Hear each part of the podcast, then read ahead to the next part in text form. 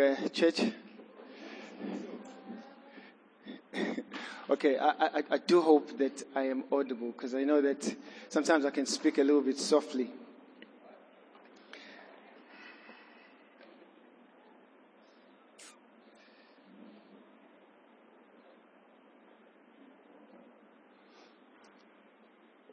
Interesting enough that, you know, when you take a pause,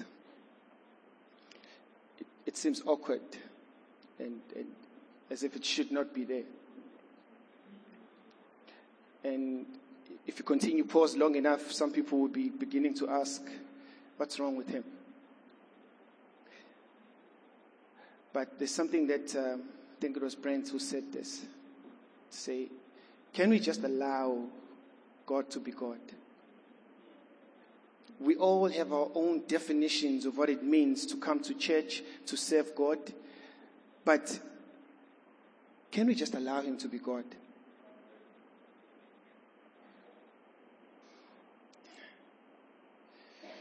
Someone once said, life has to have that ontic referent of the eternal from which the temporal must find its relevance. In other words, we cannot live our lives with a view only to that which is happening around us. God is greater than that.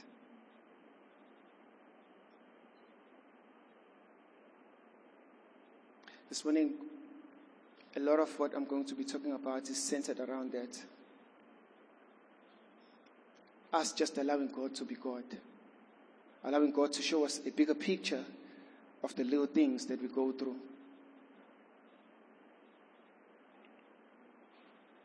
Second Kings chapter 18. In fact, before Second Kings, if you go to Numbers chapter 21, you find the people, oh, the, the Israelites, they are complaining, complaining about the food, the manna, complaining about the water, complaining.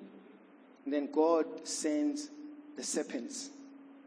Then the serpents start to bite them and they die. And then Moses had to make a bronze serpent. But when you go to 2 Kings chapter 18, you find Hezekiah taking over the throne. And one of the things that Hezekiah did was to break into pieces that bronze serpent. Because what had happened was that long after that incident, the people started uh, offering, making offerings to the serpent. That is who we are as people. When we find that which is good, when we find that which we like, we gravitate towards it and we want to camp there. And when we've come across those things which are not so good, which are difficult and hard and don't make sense, and sometimes even wrong, we reject them. But this view tends to limit God. But because it, it, it reduces everything to experiences. You, you live your life according to your experiences. So if your experiences are going this way, that's how you, you define life. If your experiences are going that way, that's how you define life. But this morning, God is calling us to something greater than that.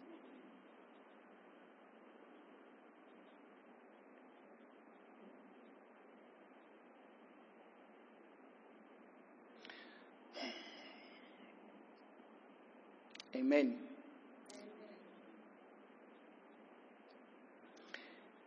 In the Bible, if you go to Galatians chapter 4, verse 4,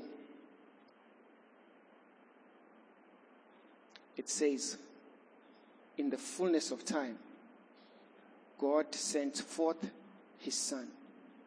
In the fullness of time, God sent forth his Son. The Israelites were under Roman rule, they were suffering According to them, that is not how it should have been. They were promised the Messiah. They were, they were hoping that this Messiah could come and deliver them and get rid of the Romans. God knew about that. But the Bible says, in the fullness of time, He sent forth His Son. Because God has a mind not just to the suffering, but God has a mind towards the bigger picture, which is His plan. And in this plan, the Messiah was only going to come in the fullness of time. The Greek have two words for time, which is chronos and kairos. Chronos has to do with seconds, minutes, days, and so on. But kairos is defined as an opportune moment or time. It is the right time or right moment. That is the kairos. So God at the kairos sent forth his son. At the right time, he sent forth his son. But here's the thing in our everyday lives, God takes us through those kairos moments. But if we're stuck in this definition of how things ought to be, we miss those moments. Because if your definition is that things are supposed to be good, things are supposed to be this way, then for you, you have a view of half of the picture. Perhaps let me give you a, a practical example. In your life, things are going well, but you get to a point where you don't have money. You lose your job, and things are difficult. You have to pay for school fees and all of those things that have to be, uh, uh, you know, maintained at the end of the month. The natural man tends to have this view that says, things are so difficult. It shouldn't be this way. Why did I lose my job? And in the midst of that, what then tends to happen is that what God intended through that kairos moment is missed. Because that moment did not come by mistake. It says at the right time, he allowed it. Sometimes he may not have designed it himself, but he allowed it. But he didn't just allow it anyhow, he allowed it at the right time. But the flip side of that is this sometimes it's the good, it's not the difficult. Sometimes when it's the good, it's even more difficult, or it's even easier to miss. Because then when things are good, you just tend to want to flow in that space forever. Things are good. I like this, I like that, and so on and so on. But then you, you, you miss the reason why those good times came. If you remember the story of Elijah, God says, Wake up, eat, for the journey lies ahead. Wake up, eat. Now, there's provision right now because in the journey that you're about to embark on, there, there's nothing. And you're going to have to be sustained by this moment that I'm giving you for you to be able to have sustenance. God will give us those good moments, good uh, events and, and people and things and so on. But there's still a bigger picture. There is still a bigger picture. And if we are not careful, we are going to be like the Israelites, either complaining about the manna or offering sacrifices to the bronze serpent. Some of these issues are not easy. And sometimes it's easier even to think about them globally, as in glance over. But God is calling us to drill down. I mean, in our life group, we had an opportunity to talk about what is happening in our local church, as in here. Hard issues are not easy sometimes. But sometimes you'll be surprised at what comes out when you bring a biblical perspective on things. Because sometimes we carry these ideas, these things that have an appearance of good. But when you, when you begin to shine God's light, you begin to see that they're not necessarily wrong, but they are limited. And because they are limited, then what they will produce is a limited view of what God is doing. Because there is, there is a bigger picture in terms of what God is doing. So if you look at what is happening in our church, it is so interesting when you talk to people. Some have even left, for example. And it's okay. Not that we don't care, but it's okay. Because sometimes we need to accept this idea that says, God has moved me from this point to this point. I have moved. But the other person has not. So for them to, to, to move forward, they think that what they, they need is way out there. So they will go searching for it out there. But the plan that God is bringing together, at some point, we are going to meet and we'll be talking the same language. So it's not an idea that says we should now blame whomever, but it is a lesson for the, us who are here because God uses the things around us for His plan and for His glory. So it's not, it's not just a question that the person has left. It's not just a question that the person has said something stupid. I mean, we were talking with uh, Om Dani about that. That someone will say something completely and totally wrong. Yes, true. But then what? Does it end there? Is it now a time for me to just be on this mission to correct him or her? Or is it a time for maybe to self introspect and be like, when this person said this thing or did this thing, something stirred inside of me which was not godly. And why is that? When now I'm excited about something and I'm camping there, what about other things?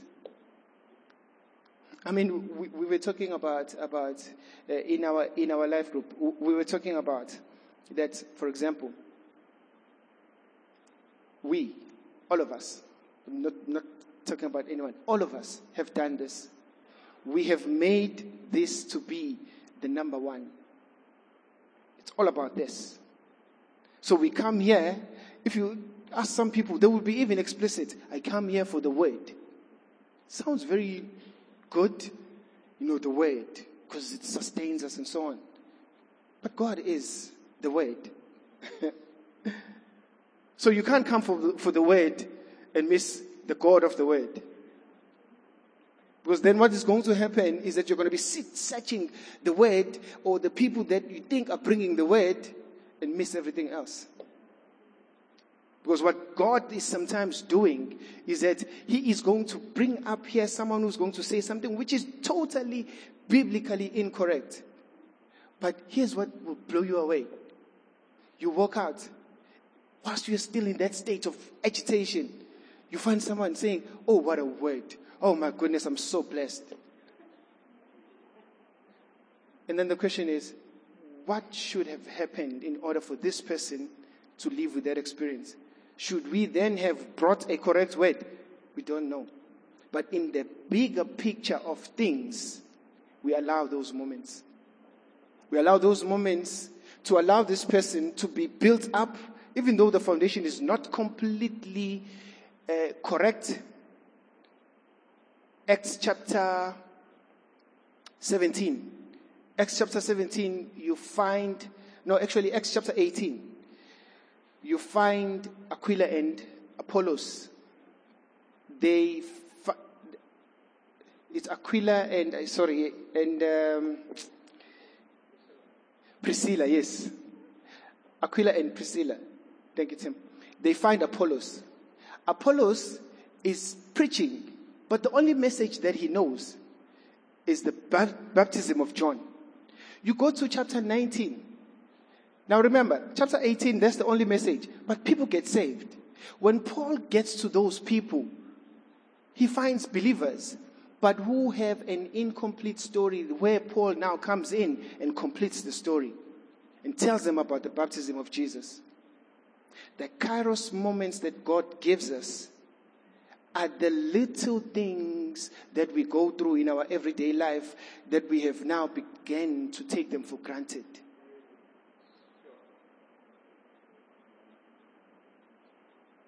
If you look at how God planned it out or set it up, everything is connected. There is nothing that is floating. There, there, there is no way that just floats. There is, I mean, we were talking with Om Danny to say, you look at your own life. You look at your car, you look at your house. It tells something about you. Is your car clean? Is your house clean? Does it have cracks? All of those issues begin. I'm not saying that they are the only picture or that they are painting a negative picture, but there is a story that we can begin to formulate about your life just based on what we observe. But sometimes it's like this I'm guilty of this. I look at my car, I'm like, it's just a car. Come on, I'm just moving from point A to point B. And I don't take care of it. It's dirty, full of papers inside, and so on. But in the bigger picture of things, this car did not come on its own. It was a blessing from God. If you go to Luke chapter 16, it says, if you are faithful with the little, or if you are not faithful with the, with the little, how can then you be entrusted with the greater? There are things that God has set in motion to prepare us for this idea that Christ has to be formed in us. Christ formed in us. That's what Paul says in the letter to the Galatians. Until Christ is formed in you. Because when you look at it, John 3:16, for God so loved the world that he gave his only begotten son. I mean, so many other scriptures, they point to this one truth that no one human can be able to serve God without God. No one can be able to do that on his own strength. So, which means, if now we accept that it takes God to serve God, how much more to walk with him? But the, then the question continues and says, How can we walk with him if he has not been formed in us? How can he begin to talk to us about the things that he has in store for us, about his will, and so on, if we do not allow this picture or this image of Christ to be fully formed inside of us. There are things that we will never get to up until Christ is formed in us. We will forever be wondering and talking and doing all these kind of things, but the real problem is the Christ in you that has not been formed. You miss the Kairos moments because God shows you those moments. In the natural, it's just things that are irritating and, and so on. But in the spiritual, with the spiritual eye, you begin to see them differently. Where other people are crying, you see an opportunity. Where people are excited, you are humbled. Because you, you now have this mind that Paul's had in Philippians chapter 4 when he says, I have learned to be okay in all circumstances. Because I know how to have and I know how not to have. Because now I've learned this one truth. I can do all things through Christ who strengthens me. I can do all things through Christ who strengthens me. As a community sitting here, it's not about Tim. It, it breaks my heart when I hear people saying, if Tim is not coming back, then I'm leaving because they've missed the picture completely. They've missed it completely. Tim has never preached himself. He's always preached Christ and Christ alone. But in that process, those who are seeking after the bronze serpent will end up worshipping the person and not God. And miss the fact that he is a servant, you are a servant, all of us are, servant of, are servants of Christ.